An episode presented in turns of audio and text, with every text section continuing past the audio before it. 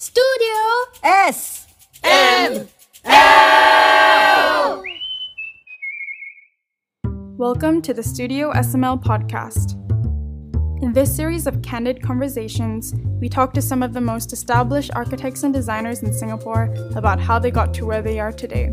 Hear about their personal journeys and the highs and lows of running a design practice in Singapore. Enjoy the rest of this podcast. If you have been to Violet Oon's kitchen at National Art Gallery Singapore before and wondered who is the designer behind the exquisite interior, it is actually done by a relatively young designer in her 30s, Cherin Tan of Laank. Laank is an eight year old interior design studio that has done some remarkable interior works focused on human centric spaces. Today, we speak with Cherin Tan on her design in pajamas from the bedroom one women show beginning to how she overcome teething problems to build her studio of 12 today. And as curious as most creatives, she shares with us her other loves in fashion, art, botany, and occasional gluttony. Okay, Cherin. So uh, to start off the interview, uh, can you tell us how did you start out in design? Have you always known that you wanted to be an interior designer? I think during like when I was like finish O levels, and I was trying to figure out like what am I gonna study. I think like many people out there were like, oh, what exactly are we going to do? Do we do business? I mean, do we do fashion design? So I think same for me. It was actually a little bit confusing during that period. But one thing that was clear for me is that I've always had an interest in design, whether it was architecture or fashion or you know just design in general. That has something that has always been part of my childhood and, and growing up so I when my when my brother who's about five years um, older than me, and I saw him studying like um, building management, that kind of sparked my interest a little bit. Um, and then that's where you know we started talking a little bit about what what it's like for him to be studying um, design related and building management. Um, and then I thought, hey, how cool it would be if I was going to be an architect in the future. So, so then I think that's where I signed up for architecture technology, which, which was the only architecture thing available in Singapore at that point with Polytechnic, with Singapore Poly. La. Mm. Yeah, and then from then on, that's where you slowly kind of just figure away, then you know your preferences, and then you know, then I realized actually maybe architecture is not my biggest love. Actually, it's more interiors, and then that's where I slowly kind of just steered towards interior architecture. Mm. And uh, I understand that you, after the uh, Polytechnic, you went to Curtin University to yeah. do your degree. Um, yeah, I did, but I did it locally though. Okay, I see. So is there any particular reason that you choose Curtin? Yeah, I think after um after poly, you know, I was just like, oh, what's next, lah? You know, I I do love architecture, but I don't love it to the extent of wanting to, you know, go and become a registered architect, you know, it was a little bit uh, more technical and, and dry in that sense. And I, I preferred things that were more fast paced. Mm-hmm. So the, the logical move for me was actually um, interiors, you know, but, and I think fortunately for me at that time, Curtin had offered a, a hybrid course called interior architecture. And then that kind of allowed me to jump over quite easily as well. So I think that's kind of how I stumbled upon them and why I chose them as well. Mm, yeah, that makes sense because a lot of the courses are interior design mm. or uh, like LaSalle and all the other schools. Uh. Mm. Yeah. Yeah. So after you graduated, you have uh, intern and worked at companies such as Woha, Wow, and Asylum. Uh, what did you learn from these companies? Um, I think with every company, I learn different things, and especially when they're at different stages in my life. Um, I think at Woha, I learned a lot about um, technical detailing. You know, um, I was I was uh, fortunate enough to you know have learned things like um, like I think at that time they were working a lot on like the MRT station, they were working on the, the St. Mary's Church and all that. So like I get to see all these very intricate detailing coming from architecture uh, standpoint, and and that that kind of inspired me a little bit. Though I didn't quite like technical detailing at that point, but I was just like, oh, there's actually design and beauty in technical detailing as well. Um, and then I think with Wow Architects, um, that's my first exposure to hospitality actually. Um, that's also my first job as uh, interior designer. um, so non-architecture related for me. And I think um, just being able to work on hospitality projects on that scale, then you start and you know open your eyes to see like wow, there's so many different types of materials, you know, and scale, proportion, and so and that's that's actually my early early years lah when I was um maybe in the early 20s, you know, so that was a huge eye opener for me as well.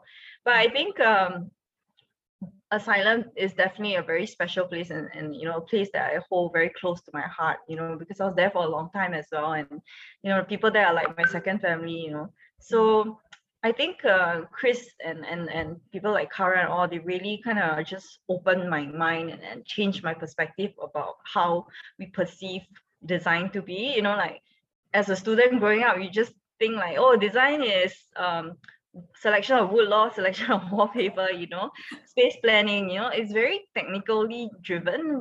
Whereas asylum, because they're multidisciplinary, how they look at their projects is, is almost like ad, how ad agency does it, right? So, you know, you look at it from a client's brief, you look at it from more like experience um, mindset and things like that. So I think I learned a lot about that. And of course, the influence from their branding arm and all that, you know, just kind of influenced the way I, I draw inspiration from work as well. Mm yeah so that was pretty awesome for me. Hmm. and uh, so what made you decide to uh, strike out on your own uh, and start your own company in 2012 well to be really honest i didn't intend to. I was actually just like gonna just take a sabbatical and i just wanted to travel. But then i was like wow okay you want to travel better start saving and start you know, maybe doing some freelance work to like earn a bit more. And then I think just one project became two, two became three, and then you know it just kind of never stopped. And then that you know just became a bit automatic and just grew from there. And then sooner or later, I didn't realize okay, I better register the firm, right? it looks like we have something official going. Hmm. And I think also like it's a good problem. It, yeah, it is a good problem. I mean, other than the fact that I didn't get to go for my sabbatical. oh dear. Yeah but then um yeah but i thought it was quite a, a nice uh, starting point for me as well because you know it was truly the first time that I got to do something uh, that that uh, you know I wanted full heartedly as well. You know, I basically get to call the shots. I get to like decide. I get to make the mistakes I made. You know, things like that. So it's there's a certain freedom in it as, as well, which I kind of enjoyed. You know, so I think that's why I also decided to you know let's try this out and like give it give it my own and just see where we can go from there. Hmm. And uh, what does LAANK stand for? It's a very uh, unique name. Yeah, so um, it actually doesn't mean anything. so, so I used to have a fashion label called Lark. So it started before LAANK? Yeah, it, oh. and it oh. was a passion business that I just started, you know, and like, you know, just wanted, and, and Lark was about creating um, very fluid shape silhouettes uh, for for for ladies wear. Um, I, you know, I hated the whole idea of SML and XL and all that. So I just wanted to create a, a brand or clothing range that was not based on any size. Mm-hmm. Um, so luck was kind of like free like a bird kind of luck. Um, so it had a nice ring to it as well. So when I started LAANK, I was like, hey, you know, wouldn't it be nice if we could just kind of carry on this double A thing? Um, and then, you know, Kara, who's the creative director at Asylum, was like, hey, you know what? Let me design your logo. That's my farewell gift to you. I was like, oh, okay. so she kind of designed the, um, the double A's um, as like shelters and roofs. And uh, we added a colon at the back to our logo. And that kind of represents that, you know, there's always a story to tell.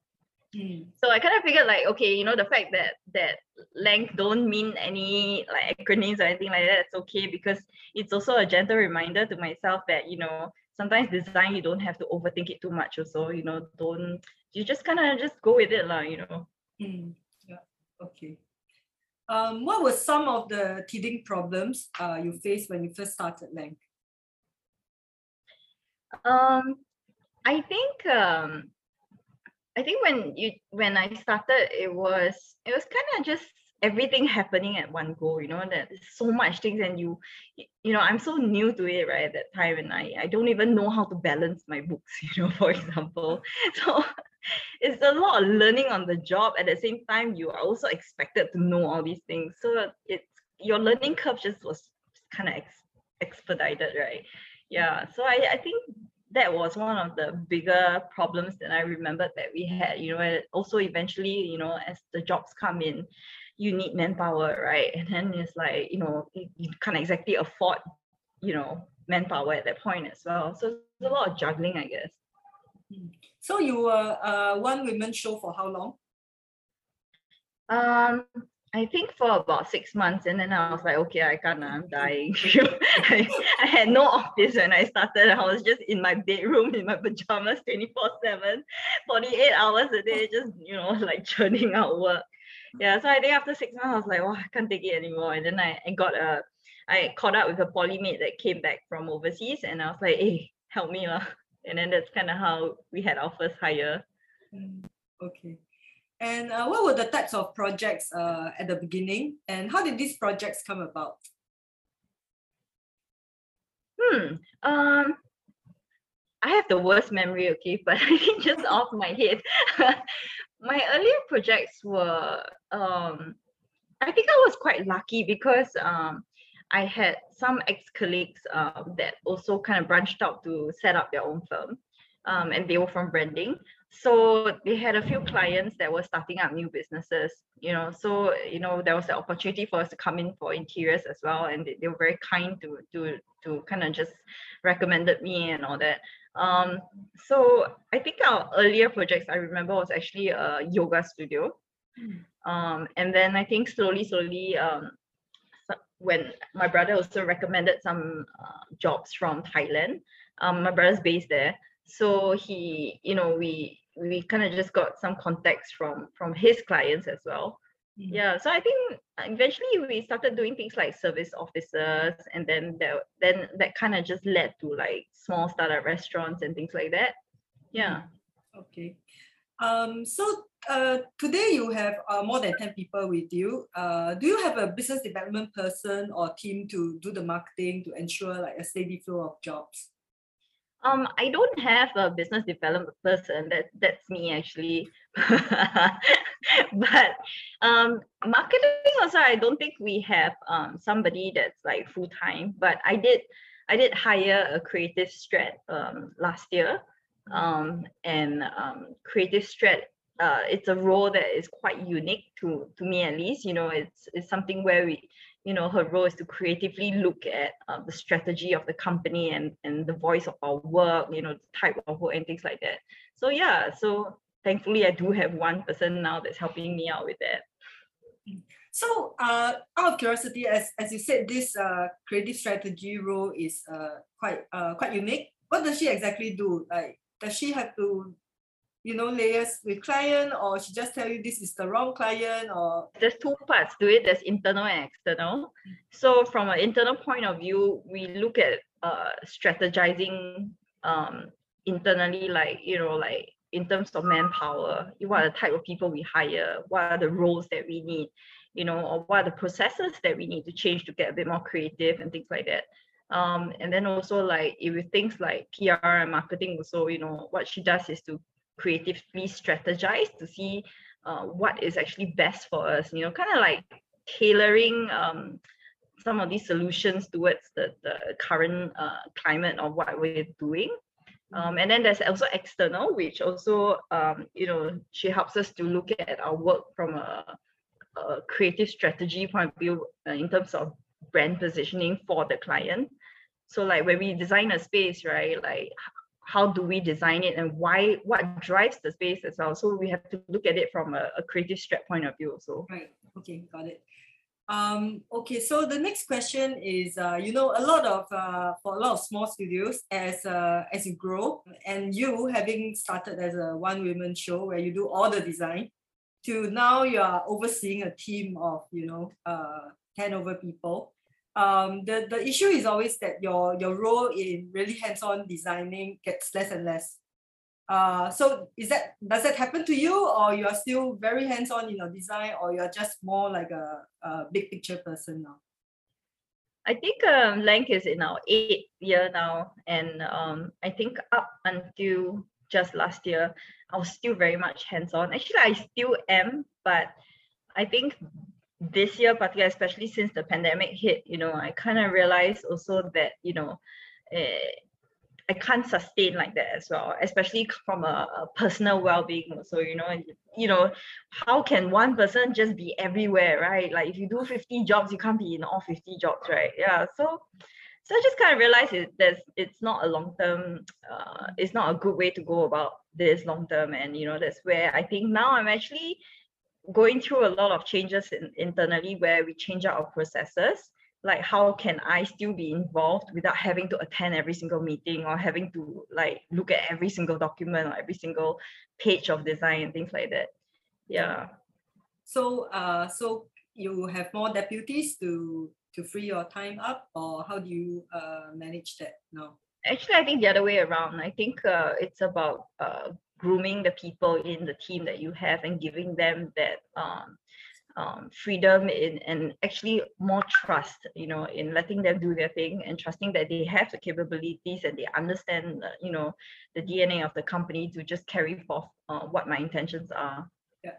So just to share this experience because i've gone through that stage also. So first of all yeah it's about trust you know letting your deputies uh, take more control so that you can do selective projects. And uh, but you have to be mentally ready they will make some mistakes. Yeah. You must be willing to live with it but you should take it that it's the same way that we grow. Yeah. we make mistakes too. So now is that you know allowing them that room to make mistakes while you you know uh suck it up lah when they when they do. But you have more time to yourself. And uh, the conclusion for me is that it's still worth it. Yeah i, I definitely agree. I, I think um that first big step of trusting um, uh, living in the hands of somebody else, I think that's always the scariest part, right? But then once you do after that, you, you know, I'm feeling like I'm, there's no regrets for sure. And I think the good thing is, you know, maybe because I've made a lot of mistakes in, in my own career um, when I was uh, uh, starting up, right? So like for me now, you know, whenever my team does make mistakes, we're quite chill about it. We're like, ah, whatever money can solve, let's do it. Let's you know, yeah, if we have exactly. to redo something, let's just you know, yeah. yeah, we just own up to our mistakes and we we own it lah. Yeah, absolutely. Yeah, I fully agree with you. I mean, uh, for me, it's also that um, you know, sometimes uh, when money is if it's a mistake that money can can rectify, then let's just do that. You know. Yeah. And, uh, Don't earn money is okay lah. Yeah. as long as we can move on from it yeah, anyway, in business, you know, you win some, you lose some. So exactly. it's always a win-win. So yeah, it's, it's part of the game. Okay, next question is uh, you have offices in Thailand and Philippines. Um, how how do these branches uh, come about and how, how do you manage them remotely? Um, I think Thailand was because you know earlier I was sharing that my brother is based in Thailand, so a lot of the the the business business opportunities came from Thailand at the beginning. So I think that's how uh, Thailand just kind of came about quite naturally. Um, and then I think uh, Philippines was a bit of a, a cute story. I think like um, I had a, a technical designer with me, um, and he's been with me for many years. Um, and then um, his wife is also based here in Singapore, but she was with another ID firm. Um, and then one night, you know, we kind of we went out, company drinks and all that, and then you know, partied really hard, and then had tequila shots on, and then after that, like I think um two months later, you know, he was like, "Oh, my wife's pregnant," you know, from that night. So I was like, "Wow," you know. So then this was already going to be his like what third third kid, you know, and his other two children were were you know brought up in Philippines by his mother and his mother-in-law.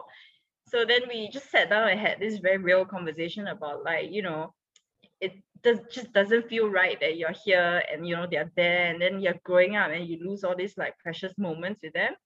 Mm. So you know we had this agreement that um he'll go back you know, he'll go back earlier than anticipated, you know, but, you know, we'll start a Philippines arm there for them. So what we've done is actually build a, a Philippines uh, technical team there. Mm, okay, I see. Mm. So you uh, do you have to fly over there often, or you leave it very much to uh, your brother and this guy to run the offices there?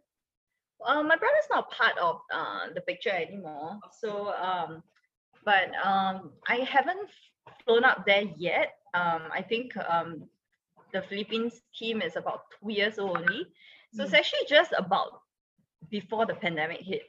Mm. Yeah. So when we started Philippines, you know, we actually flew them down, um, sorted up stuff and things like that. And then, you know, we had that whole plan to fly up the entire company and all that. But, you know, pandemic happened. And then, yeah, so hopefully we can go up there maybe, fingers crossed next year. um, what is your design philosophy and how were these philosophies shaped? Um, I think um, for the last eight years, you know, um, our philosophies has always been about how design needs to be for the people.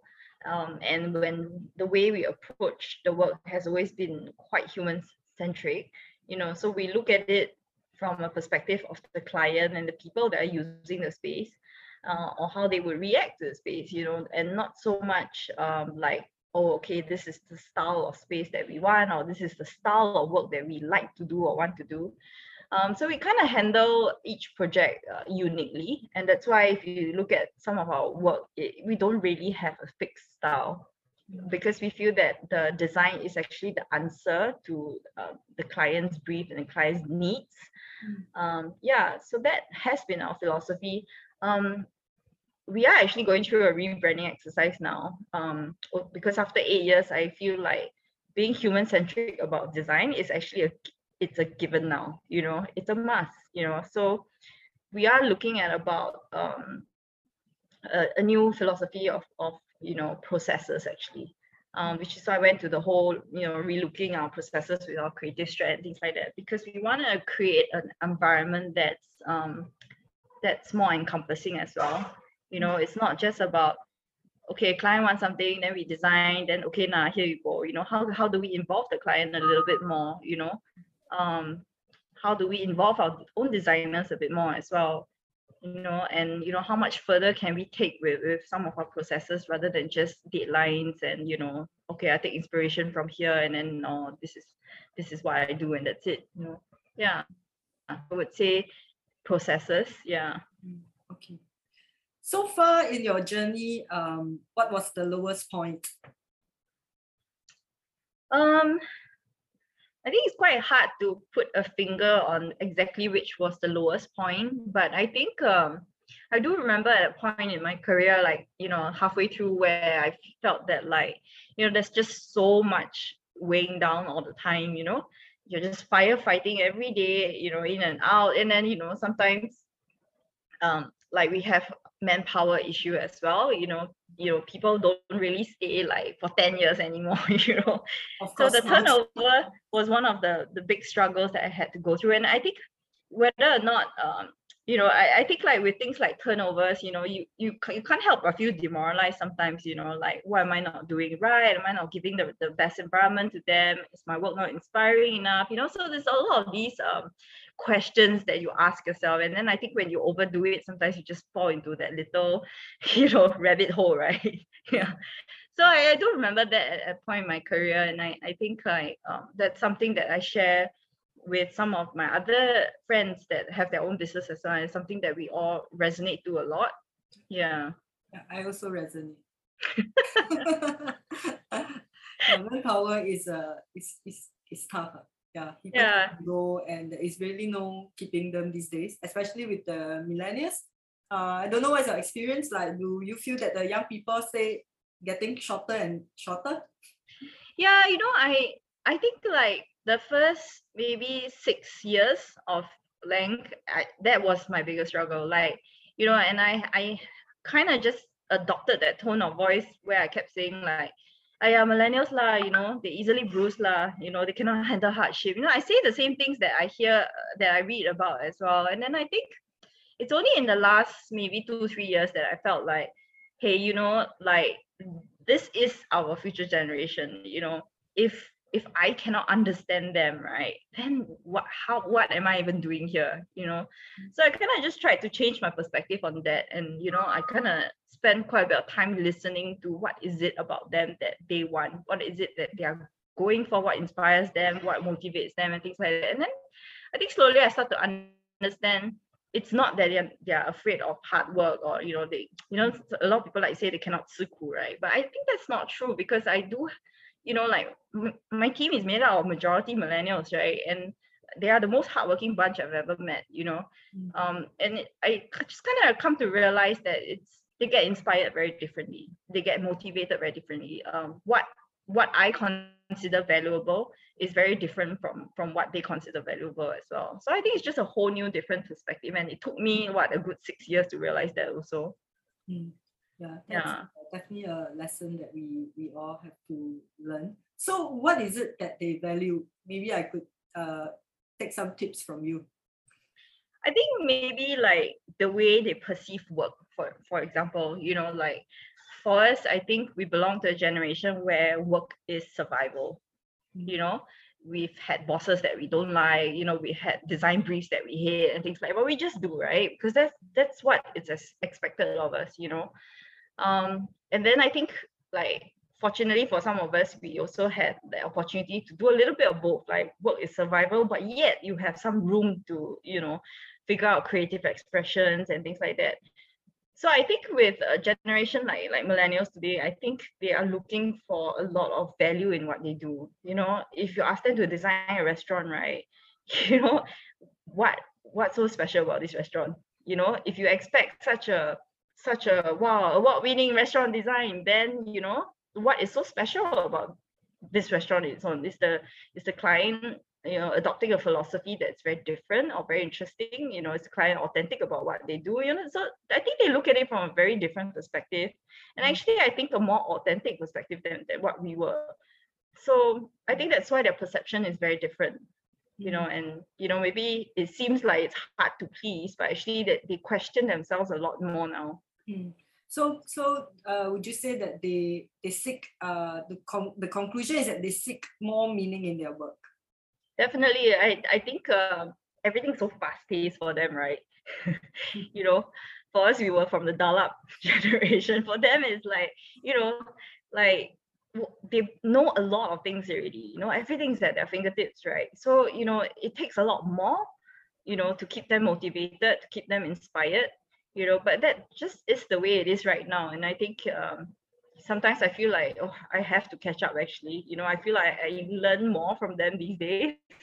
You and know you're I- not even that old yet. yeah but you know like my team really keeps me on my age man you know like they're like hey Jerry, do you know this this this? I'm like huh? What is that? You know? So yeah so i i yeah i think i think there's just so much to learn from each other actually. Mm, definitely. And uh, so on the other end, uh, what was the highest point of your career so far? Um,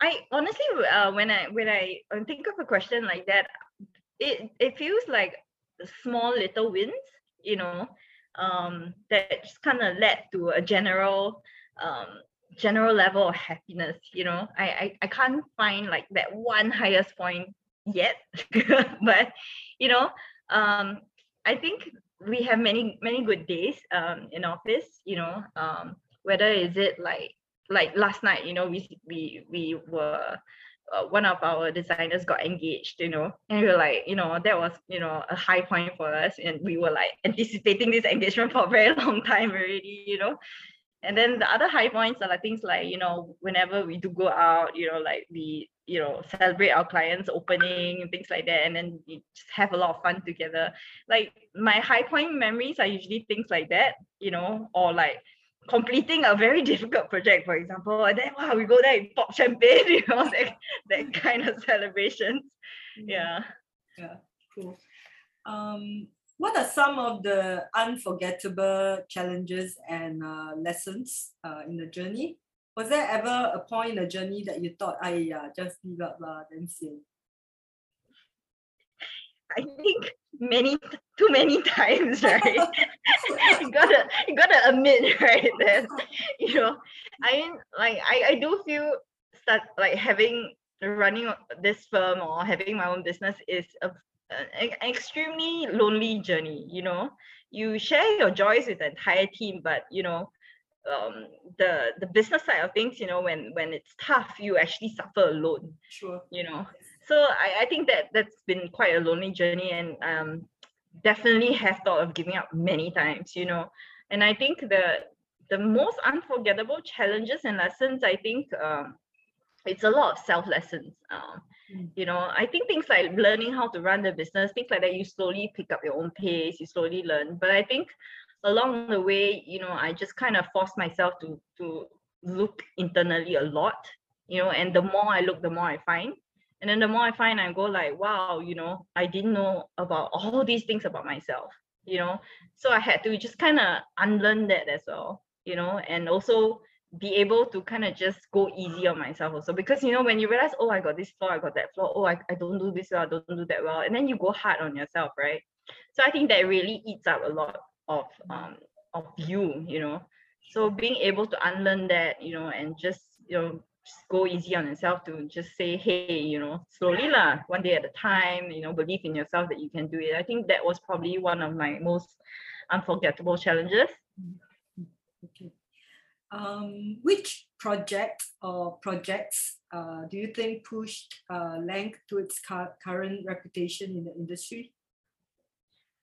Um, I think I think there are definitely a few key ones that kind of says, but I kind of saw it as like um, little um, little nudges that kind of just nudged us into where we are today.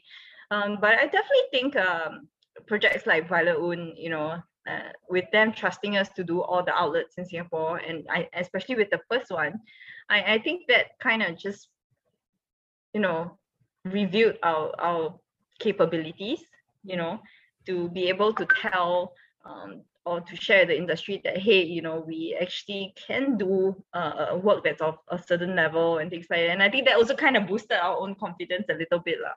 yeah so uh, would you say that Violet Oon Kitchen is a breakthrough project or breakthrough projects, a series of breakthrough projects for Laank? Um, yeah, I definitely would consider them one one one of the brands that did. Um, and I think uh, what was interesting was you know uh, our process with Violet Oon. You know, they they were one of our first few clients that was super involved. Mm. You know, and I think when when the chemistry like that was there, you know, we, we I realized also that I really enjoyed the, the participation from the client. You know, and I I I realized that I'm not somebody who needed um, that that designer validation where like no the idea must come from me then it, you know then then it means something to me you know. So then I think because of that as well I mean externally I felt like yeah definitely gave us a lot of exposure exposureship. Um, but I think internally also we realized that hey you know it doesn't have to be so one one-sided all the time. Yeah. So I think that's where we started exploring like oh okay how else can we work better with other clients? Mm what were uh, some of the other projects that you deem uh, significant for Laank? Um, I think um, Boathouse um, in Phuket. Um, it was a hotel that we designed um, in Phuket, and what was unique about it is Boathouse was actually a very traditional hotel in Phuket. It was the first hotel in Thailand that um, that brought in fine wines and fine dining and things like that. So the late king used to like celebrate like his special occasions there. Mm. Um, so it held a lot of uh, value to to the uh, significance to the local community in Phuket. Um, and I think when we took on that project, you know, the client also took a chance on us. You know, they were used to working with big names who had a lot of experience in hospitality, whereas we're like the oh okay, this is our first hotel under Laank, you know. so I think um, when we did what we did, and then you know, you just didn't think too much. We just did our best, you know. Even with our concept, also we tried to do something that encompassed the local community as well. And I think uh, with the results, the client was happy. And then I think that because of the sensitivity that we put in the work, I think the locals in, in Thailand started to pay attention to us as well. So I think that really tremendously helped us uh, um, be perceived uh, a, a more uh, international level as well, not just like a local firm in Singapore. Mm. Um, do you think projects like Boathouse and Violet Oon help to define the direction or a certain kind of standing for Laank? Um, I think with not just with this too, I think like with every project that we do, it kind of helps us define um, when you say directions, I, I kind of think of it also as like internal you know I, I don't just think of it as external styles and things like that. Like i think like you know as i was sharing earlier you know Violet Oon kind of just got us thinking like, hey, you know, maybe our processes can change, you know, uh, maybe we can we can work with clients closer because the end results are great you know? I think with boathouse as well you know like got us thinking like hey okay now we know we can do a hotel you know? Then you know what else can we do more you know? You know can we do a hotel that is not so expected maybe? Or can we do a hotel that means more than just a, a, a two night stay you know? So yeah i would say that every project does actually help define our direction as a company as a whole. Mm. Um, which is your own personal favorite project of Laank so far? i think this one is going to be really hard to answer because like you know they're like all your children you got blood sweat tears in all of them We understand. Yeah. Maybe just a, a, hand, a handful of favorite projects. Because Uh, surely there are also the not so favorite ones. yeah, yeah. Those, those maybe we, we keep one side under the blanket but yeah, I think like the I I I personally, you know, my my designers always say I'm very I'm very in that sense because the projects that I suffer for or that we suffer for that are harder, more challenging, more tricky, more intricate, those actually become my favorite. Mm. You know, because of that huge sense of uh, accomplishment that you get when you finish it, right? Yeah. So um with no reference to clients being difficult or anything, but I think the the challenging ones from a design brief point of view, I think uh, Violet's definitely one. Um, to be able to kind of design the first Singapore identity restaurant, that was really really exciting for us. Mm. Um, I think the second one of my favorite is actually one of our recent projects, Wonderlit. Um, it's a children drama center, um, and the client had a lot of trust in us in in letting us kind of just um, be very free in creating what our, our, our, vision is for that project. And I think it just turned out very different. Like I, it's not something that you expect when you walk into a children's drama center. So yeah, I would say so far these two, a couple many more lah, but yeah. Um, do you usually choose the projects you work on or you just take whatever that comes along? Um, and if you do choose, what are the factors uh, that you consider in accepting a project? Um, we didn't have the luxury to choose at the beginning, but I think we've been very blessed uh, to have stabilized enough to be able to choose now. Um, so I, I, I think the factors that usually we ask ourselves is two things. One is how's the client? Like this client can be friends on or like you know or but it's hard like- to tell though. it is right you don't really know who you, who you're gonna you be with until you sleep with that person right? So like um i think i think it's just a general vibe. Usually what i like to do is i like to meet the client first face to face Mm. um just hear the client talk about how they run their business how you know what their beliefs what their philosophies are you know just kind of get a gauge of them as a person first yeah that's what what i normally do um and i think if it's good vibes it's something that we usually would be happy to go along with Mm. um and then of course the second part to that is you know looking at what they have lah. you know if they are wanting to design something that is truly authentic or is it one of those projects where like I, I just want you to design something nice lah you know that kind so yeah How about the fee? Is important too, yeah. The fee yeah. I mean, would you like if it they are not paying so much, maybe you know it's not worth doing because it's, it's a lot of work to do an interior design project. yeah I, I think the the math is something very important especially when you're running a business right but occasionally i must say we do take in certain jobs even when the fee is not great um like for example um i think about a couple of years back we did um we did a, a cafe called seeds cafe for for children on the spectrum.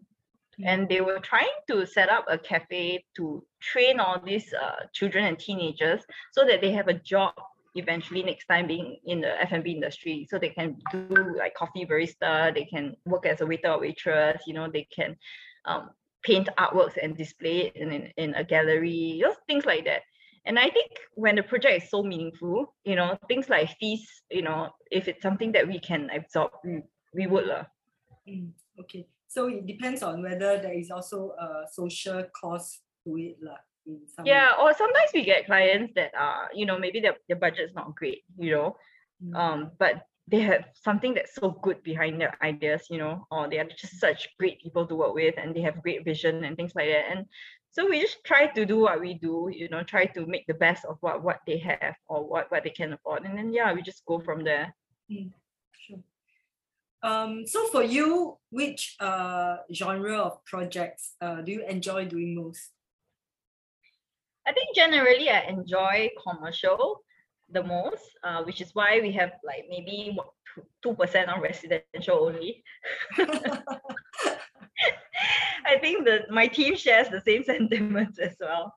Um, but I I think I'm a little bit of a I like to try different things, you know, kind of person. So like you know uh, we've done a few restaurants so you know like we've done a few retail as well you know and then we've done offices and then we've done um, hotels and then we've done like um, exhibition spaces and all that and then so other types of genres like things like maybe a church or like a community project or like you know or hybrid space you know those are things that that get gets me more excited these days Mm, yeah so because i just want to try different things and things that i've never touched on before mm.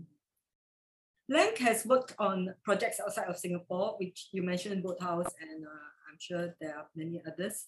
Do you find that there is a difference in culture which uh, affects the spatial requirements?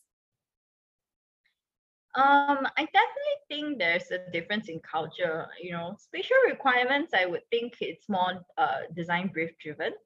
Mm. um i think like for example let's if we talk about boathouse you know um the, the contractors we work with the vendors we work with you know the, the hotel owners we work with they're all quite different you know. They i would say generally uh, working overseas is a lot more chill than anticipated actually you know they they do have like you know a pressing timeline and things like that as well you know but they're very embracing of new ideas.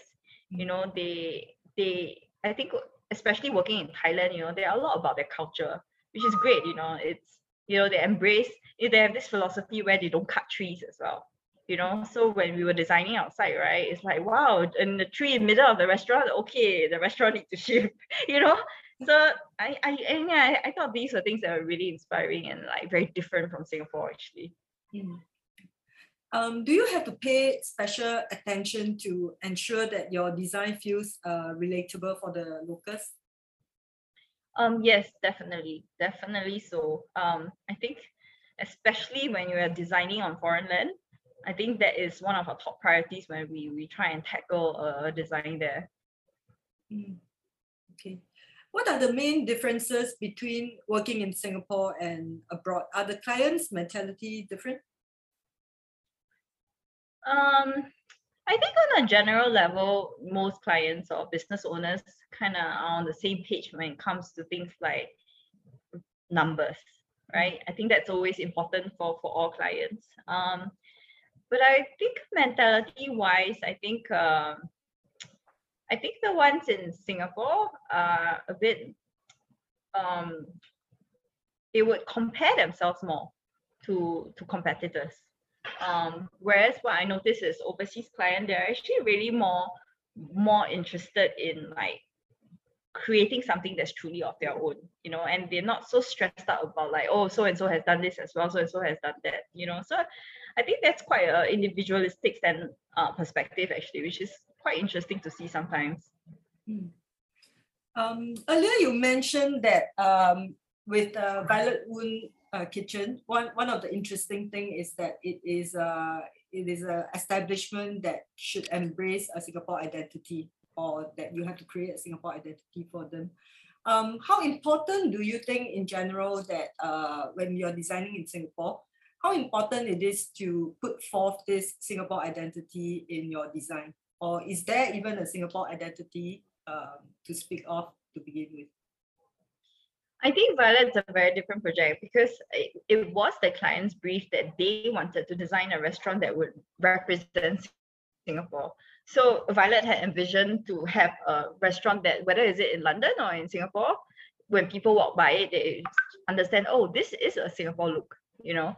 And I, I think um, Singapore identity is not something that we can recreate for every project. For example, like if we do like like skincare clinics and, and you know dentists and things like that, it's it's not something that uh, I feel that we could just kind of fit in, you know. Um, so I think, but for restaurants that would, you know, embody the Singapore spirit, then that's where we, we talk about Singapore identity. And I think that's where we also try to dig deeper, like, you know, Singapore identity, what does it mean spatially? You know, mo- most times maybe, it, you know, for Violet, for example, it's like, oh, okay, there's certain aesthetics to it, right? Like Peranakan tiles and all that.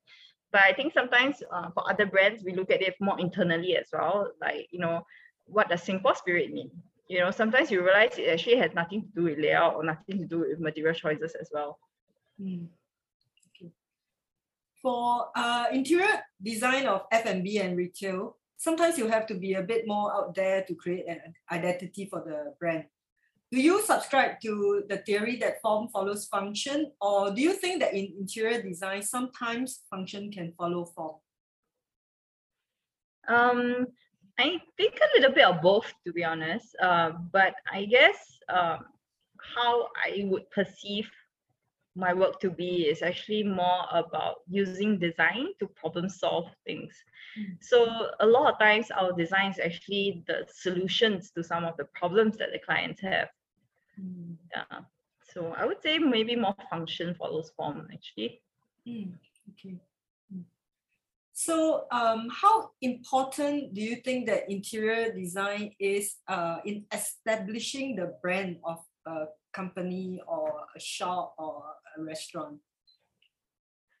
Well, I think just judging from how competitive everything is right now, um, I think if your your your brand direction is set in, in a way where you need people to experience the space, mm-hmm. then I would definitely think you know paying attention to your interior design is something that's a must you know whereas i think it, you know if it's it, even things like let's say offices now right? You know like gone are the days where offices are just nice for being nice right? Now they even need to be pandemic proof and things like that. So i think crafting and designing the environment that you're in is always something that's very important.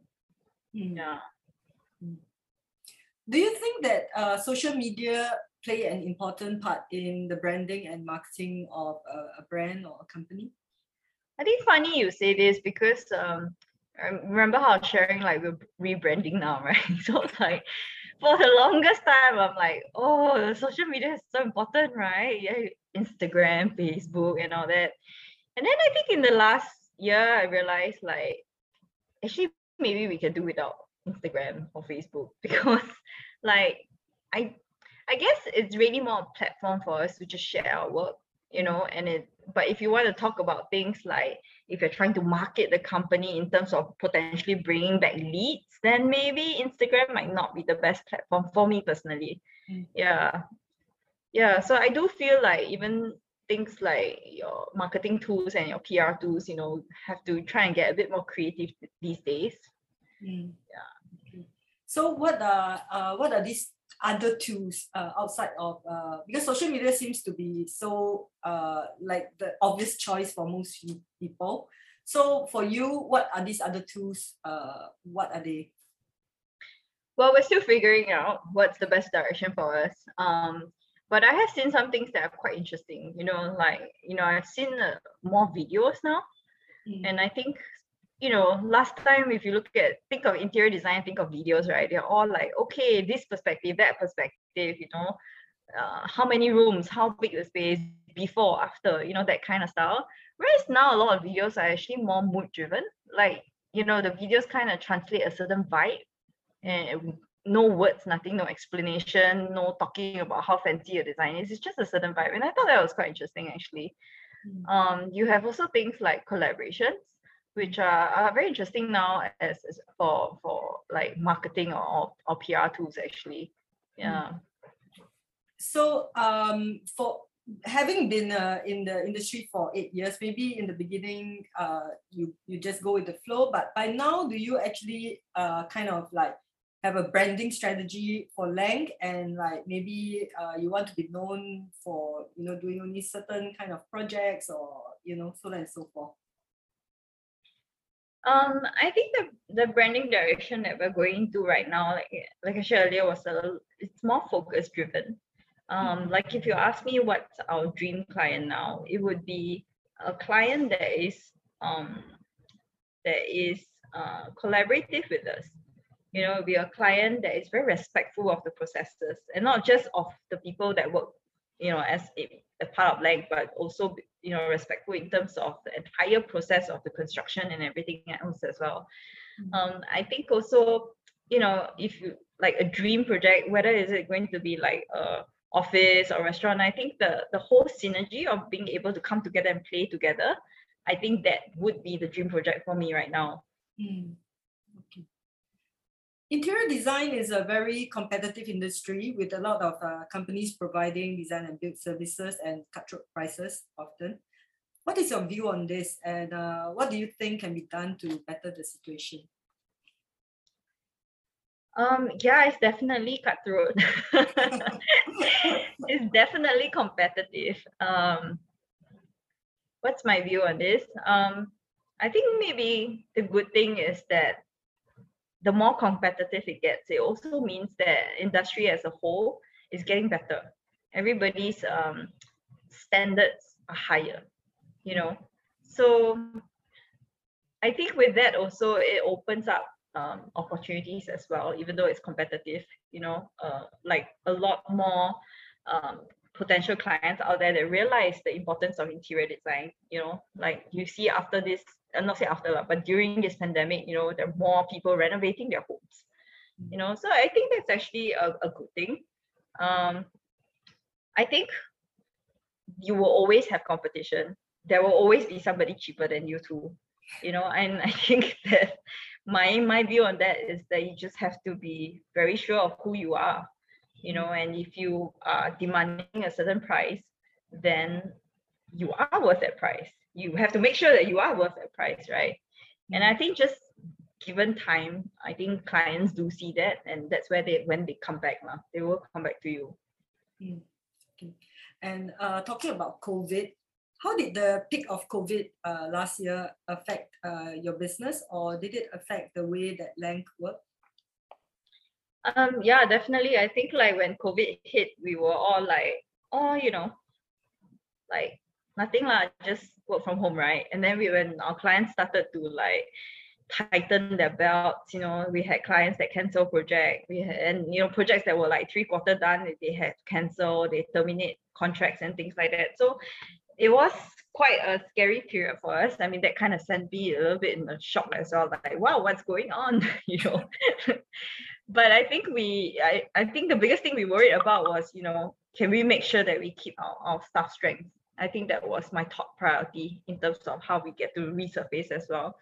Mm-hmm. Um, but I think we just kind of just write it out and just do our best with what we could do. Um, we with our current with the clients that chose to stay, um, we just made sure that you know the that whole design process and, and and even the build process is something that we manage to our very best efforts.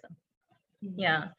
So I mean the good thing about the pandemic is we learn how to work a bit more remotely as well. You know, um, I realized also that I don't have to be in an office 24-7, you know, like like everywhere around there. and it's like, oh, okay, you know. So that that kind of just changed a little bit for us and I thought that was quite nice. But I think during that period, the best thing about that was also we got to just focus on non non-paying jobs actually. We created our own design briefs, you know, we imagined spaces uh, of what you know, let's say the future office or the future retail would look like. Yeah, and then just had fun with that. Lah. So with this uh with this experience of the COVID that we are all working from home, um, do you think that now uh, that you might consider like not having a physical office or um, you feel that the physical office is still very important? Yeah, so like I've been seeing everyone downsize their office, and everyone's like, "Wow, saving a lot of money for not paying office rental, right?" And I, I was like, "Wow, how nice," you know. But when I've given it much thought, you know, I actually am quite. I'm thinking the other way around. I'm actually thinking of moving to a nicer office if we can, you know, because I feel like with our design philosophies of wanting to play together a little bit more, um, I think we would need a, a nice office space for that, you know. So I see this collaboration um, direction uh, essential. Um, and hence, I don't think I can do that remotely because I think even like when we discuss ideas together or just like recreational bonding, right? Having that physical space to do so, that that is quite important to me. Yeah. On the on the client's end, um, did you uh, encounter any uh, like nowadays the when the client come to you for a project do do they give you a brief that hey you know you must take into account this covid situation this social distancing because this covid might not go away soon you know do you encounter changes in brief to uh, kind of like uh, uh, take into account the covid situation yeah definitely i think like as long as it's a restaurant Mm. um, or an office, um, you the one thing you hear in a brief consistently is, "Can you please pandemic proof this?" so yeah, it, it it I guess is what they call the new normal, huh? Yeah. But um, yeah, but I think like nobody knows when this situation is going to ease out. You know, you know, even if we can start traveling next year or what, you know. So I think having that flexibility to just adjust accordingly, I think that's always a, a, a safe thing to fall back on. Hmm. Um, since the pandemic uh, breakout uh, until now, construction cost has gone sky high. uh, yeah. Yeah, 30 to 50, even 50% more. Uh, how does that affect your business? Because, you know, uh, are clients coming to you to squeeze more or how is the situation with you now? Um, I I don't think it has affected our business uh, generally, but um, it has um, it has definitely affected um, like brought on more client concerns. Um, but I think like it what it does affect is maybe how we look at where we spend the money at you know? So for example metal is something that has tremendously increased in cost. Mm. and so maybe we try not to overuse it or not to use too much of it you know? We try and like look at what are some other creative materials that we could use in replacement of that. Mm. so like for example there is uh then we realize oh there's so many different types of paint that can simulate metal textures you know? And then i think that kind of opens up possibilities which is great. Um but I think fortunately for us, we work with uh, a handful of contractors that has been with us the last eight years, and I think they've managed to somehow keep their pricing actually. Um, but timeline, of course, is not kept. You know, the timeline is actually thirty percent more or fifty percent more, which is not a bad trade-off, I think. oh, it's a, it's a at least it's a good compromise. yeah. Hmm. Okay. Um, we just touch a little bit about this uh, luck and lut. Um, so you actually have uh, the fashion brand which you mentioned earlier, and you also have a furniture brand LAAT L A A T. Are they both still um, uh, in business, or they are now on a hiatus, or what? Um, Luck is is no longer in business anymore. Um, it's physically impossible for me to manage with the things that I need to do uh, on the ID side. Um, but LAAT is something that is new and it's a passion, it's a passion business that Alvin Tan and I started. So LA with Laank and AT and Alvin Tan. so that's kind of how it kind of formed together. And I think um, we started this because you know Alvin being an artist and also a good friend of mine, like we are always talking and sharing ideas and you know I was thinking about like wow you know the day in day out I see a lot of construction wastage. Whether is it like off cuts of marbles or like you know nice furniture that the client actually don't want to just throw away you know then we ask I keep asking myself like you know very sayang lah, right? Like what can I do with all these uh, you know? And I think it also like Alvin and I kind of love the idea that like LAAT is an outlet for us to just do something that's completely different from from what we're so familiar with. Like for Alvin, it's this artist work, and then for and branding work, and for me, it's like like interiors, right? So when we we do a project un, under LAAT, right, the design process is completely organic. You know, mm. we take whatever we have, you know, all these off and, and weird stuff, and then we look at it and we go like, okay, let let's play lah, and then we just sometimes we lego it sometimes we break it apart sometimes we we explore materials we grind things out and all that so so i think that has been really really fun Mm. So you have a workshop to do all this, or how, how do you assemble the, the, the things?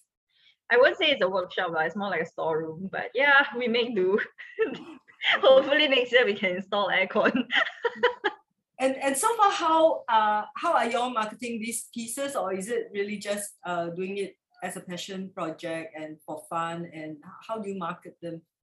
um art now at raffles hotel has taken us in in the last two years um so whatever collections that we design and, and we do um it's it's um it's exhibited at art now and sold there as well Mm. and then i think um we also do get inquiries about customization um yeah so so that this is how we've been going about our retail aspect of it lah. I see. You you also have a venture you started with three of your friends, the botanist and her thieves. yeah How did that uh come about, and uh, what's the motivation to start this? Yeah, so Portuguese is actually with um um all my my uh ex colleagues at Asylum. I won't say all lah. It's um Cara, Mhm. um Michelle, and um Cheryl. So I think uh, we were all like really good friends, right, during my days at Asylum. And I think like after we after I, I left as well, like you know, we stayed in contact. We were You still know, really good friends and all that. And we I know, we- invited them over for lunch that day, and then we shared this like passion for for plants you Mm. know um and we're like hey you know um a lot of these like plant problems that we have you know we actually kind of found experience in solving it you know like one example is for example like you know when we do gardening is super massive all the newspapers the wet newspaper all that and then we just decided to design a potting mat Mm. and then of course because we're all design trained right so when we design something we also put a lot of heart and soul into designing the nicest looking potting mat you've ever seen right so so then we realized hey actually uh there's a lot of uh, design solutions for the gardening community that we can provide and that's kind of how it started. And then we thought it would be really nice to be able to pull together a gardening community as well Mm. because the people that we know love plants at that point of time were just very like very separated and individual. Um you know or either that or we uh, we were born with the the auntie who has her own private garden in the hdb plot and things like that. So we thought how nice it'll be if we can start a brand that just kind of brings everyone together So you actually have a physical shop for this as well, right? yeah we do um i think uh, just this year actually How's the shop doing? Oh yeah, it's doing great. Um, I think when we were looking at each other. We were like, "Are we crazy? We're starting out a physical shop in the middle of a pandemic." but I think because we've been online, we've been operating online as an online store for like the last maybe three years, and then we thought, you know, one of our best memories when we are running that business is actually getting to talk to our customers. You know, like, like getting to meet them, and then we become friends with them as well.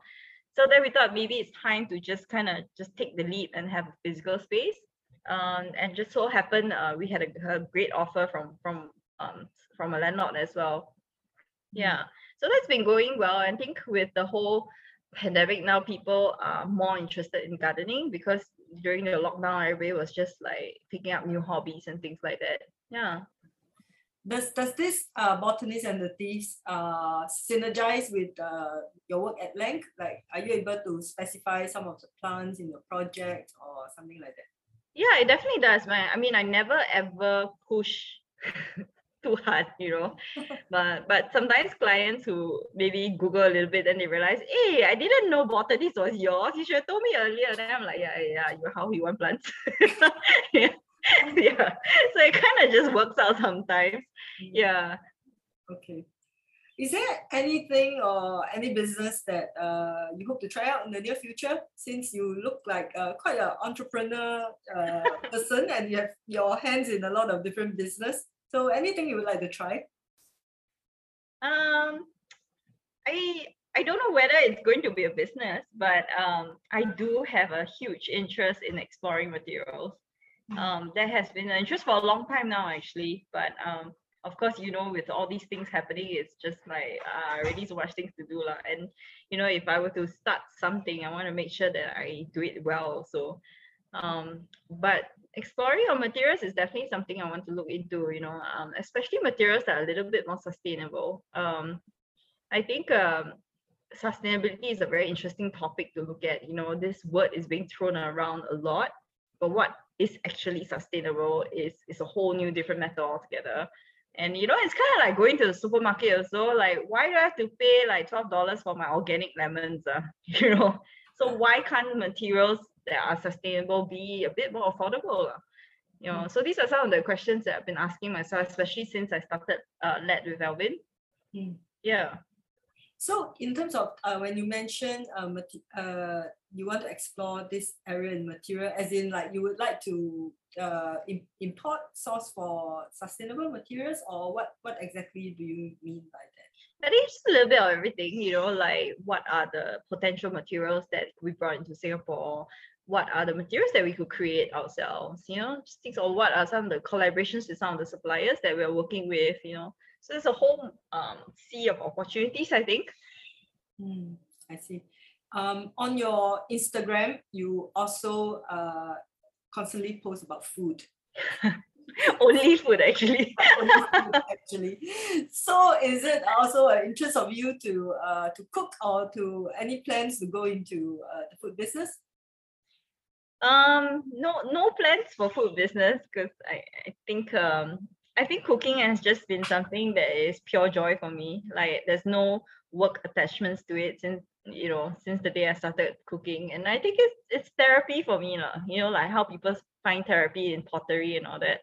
Uh, likewise for me when I cook, I actually like I enjoy that whole process, and it's very similar to creative processes. I realize, you know, there's a lot of experimentation, there's a lot of trial and errors. You have to embrace your mistakes, you know, things like that so and my mom's a great cook so she's been a huge influence as well and i i think the best part about cooking is also getting to share it so i do enjoy feeding people a lot you know like i mean before this whole uh, pandemic you know we used to get together like big groups of people you know christmas parties would be huge and like we would just feast our hearts out and like yeah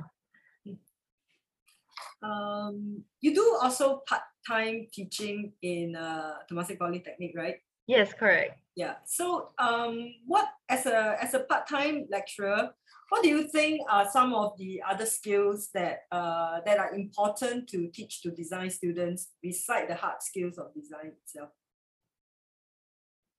Um, I think in general, I always feel that there is a huge gap between a student that just graduated and then plunging into their first job and then realizing, oh, culture shock, like work culture shock. Mm. So I always find that there's a huge gap there. Um, so I think some of the softer skills or, hard skills, uh, there's a lot of um, opportunities I feel to look into that, you know, like um, even being able to expect to know what to expect when you're at work you know.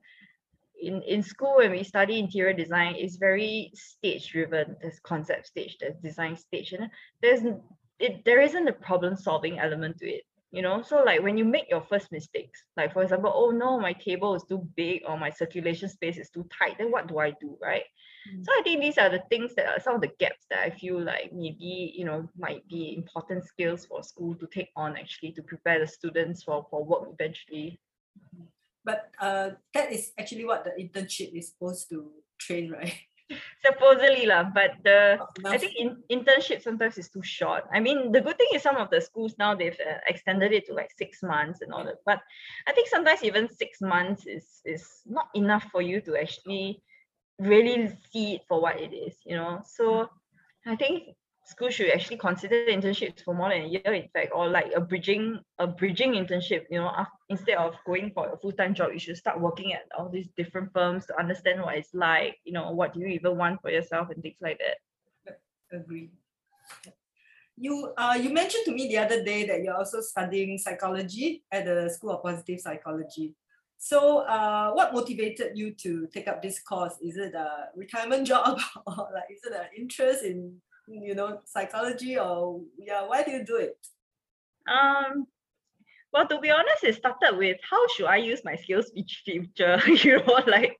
But, but then I just coincidentally stumbled across this, um, and this was something that my husband and I took took on together as well. Like we were like, hey, that sounds really interesting, and I think um, it particularly sparked my interest because um, I think being in a design industry for, for a while now, I feel like, you know, everybody's championing behind good work, you know, things like that. But I think this year particularly my my my eye-opening thing for me was, you know, I would like to look at a lot more about process-driven things, you know. Um, even things like uh, mediation, you know, those are very interesting things that to me that I've just suddenly just kind of took an interest on. Um, and I think like along the years also I've watched uh, or stood by a few people that have um, been very burnt out. And even I myself have been burnt out a few times as well. And, and then you know have to crawl out of that hole you know. And then so I think with all the experience you know it just kind of got me thinking like hey it would be really nice if I could champion behind um, the mental health of the industry you know more so than uh, you know championing behind the work that we create mm-hmm. so I mean I love both aspects of it. You know, I'm just thinking like, you know, studying psychology might just be an interest that, you know, just take on first and then just see where I can go with it. Uh. Mm. Um, with so much on your plate, just uh, wondering like how do you manage? Do you have any work-life balance or like it sounds like I don't work at all, right? um, I think time management is something that is so very important when you're trying to juggle all these things and on top of that you have to juggle your personal time and your your your emotional health and mental health as well right yeah. so I mean, for sure, there are a lot of sacrifices made. You know, like I work on weekends as well. Like on week on Sundays, I'm at the botanist shop. You know, on Saturdays, I'm I'm trying to figure out that stuff and things like that. So I do sacrifice quite a bit of my personal time but i believe in um, kind of just freeing up time for yourself in between things rather than one specific day or one specific weekend you know so that makes it a little bit more manageable for me hmm. yeah. what's a typical weekday like for you uh very full but i do get up very early and um i wake up at, at maybe 7 or 6 30 um and when i'm up i just take a moment to myself first and then I usually deal with the hardest thing that I have to deal with on that day. Mm. So once I get like what I call the fat frog, because I'm scared of frogs, right? so I say, once I get the fat frog out of the way or I swallow that frog, then that's where the rest of the day actually feels a bit more manageable and easier. So then you have the energy to like achieve a little bit more, I feel. Mm um, besides cooking, uh, what else do you do in your free time? What do you what do you love to do? I take pottery classes every Saturday morning.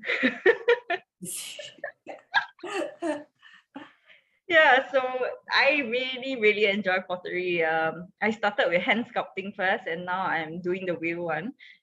So it's really, really fun because I, I mean, I think you've been working on the computer for so long, right? And then suddenly when you do something with your hands, Mm-hmm. You know, I used to do that with cooking, but then I realized I could do that pottery too. Then I realized it's such a good feeling to have as well, to be able to create something with your bare hands.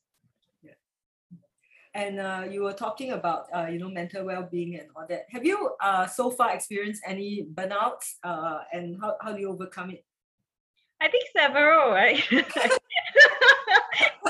I'm sure I'm sure many many people would share this experience with me like I, I think burnout comes uh, more often than we think actually you know sometimes it comes out of the blue as well um, but I think most of the like, burnouts I experience is when I keep um, doing something that is repeated keep doing the same thing and same thing over and over again that I lose sight of why I'm doing it mm. um, and then I think that makes me feel a little bit uh, suffocated and like you know I start asking myself you know what's this am I like tied to something for the sake of it, you know, then I start to feel a bit imprisoned by it. And then that's where the burnout usually happens.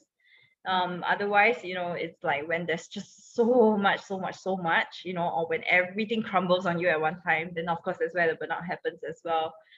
Mm-hmm. But I think there's no uh, poetic way of overcoming it. I feel I, I think overcoming it is just giving yourself the time, mm-hmm. um, having the support from friends and industry peers to just kind of talk you through it and just spend the time, you know, helping you out and actually just talking to yourself a lot as well like figuring out in your head what's causing the burnout what is it you like what is it you don't like you know what brings you joy what doesn't bring you joy.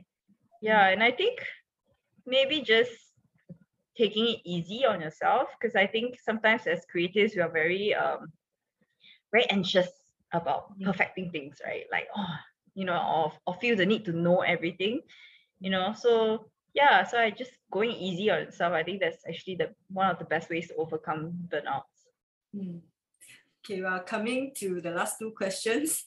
Um, what are your plans ahead for Laank um well regional expansion feels like it's something that makes sense for us. Um, but i think i'm at a place now where i'm still thinking is that what i really want as well? Um, so i of quite figured that out i would say. Um, but if there are some opportunities to, to do work overseas, I would love to give it a shot as well. Um, and I think like maybe near future plans for like is really just like I shared earlier, like uh, um just really re-looking at our processes. You know, how do I create this playground for for me and my team and my clients that we work with? So I'm actually really excited about like doing that as well. Um, yeah, Cool. Okay, last question, the one that I always uh, ask as an ending question. So, what's your advice to uh, young designers who want to start up their own studio? Wow, start up your studio, okay. well, many designers saying don't do it. really? um, I think my advice would be to remember that you're running a marathon. You know, I think um, the startup spirit is so exciting, right? And you know, you, sometimes when you don't realize it, you you know, you land up like sprinting you know, and then you burn out really fast. You know, you can be like 25 and you would have probably experienced two burnouts already. you know, so I think it's it's it's going to be tough for sure. I think that's a given, you know. Um, but I think if you just keep to the never say die, you know, um, be kind to yourself, you know, um, and then just yeah, take it easy. What comes comes. What's yours is yours. What's not your what's not yours is not yours. Yeah. So hang in there, I guess. okay, advice. Yeah. Perfect. Okay, we are uh, we're done with the interview. Uh, thank you so much for your time. I, I know you are very very busy with all these things. I hear already also feel chuan for you. you also. Thank you for listening to the Studio SML podcast. To hear the stories of more Singaporean architects and designers, head to www.studiosml.net where you can find out more about Studio SML as well as all our podcast episodes.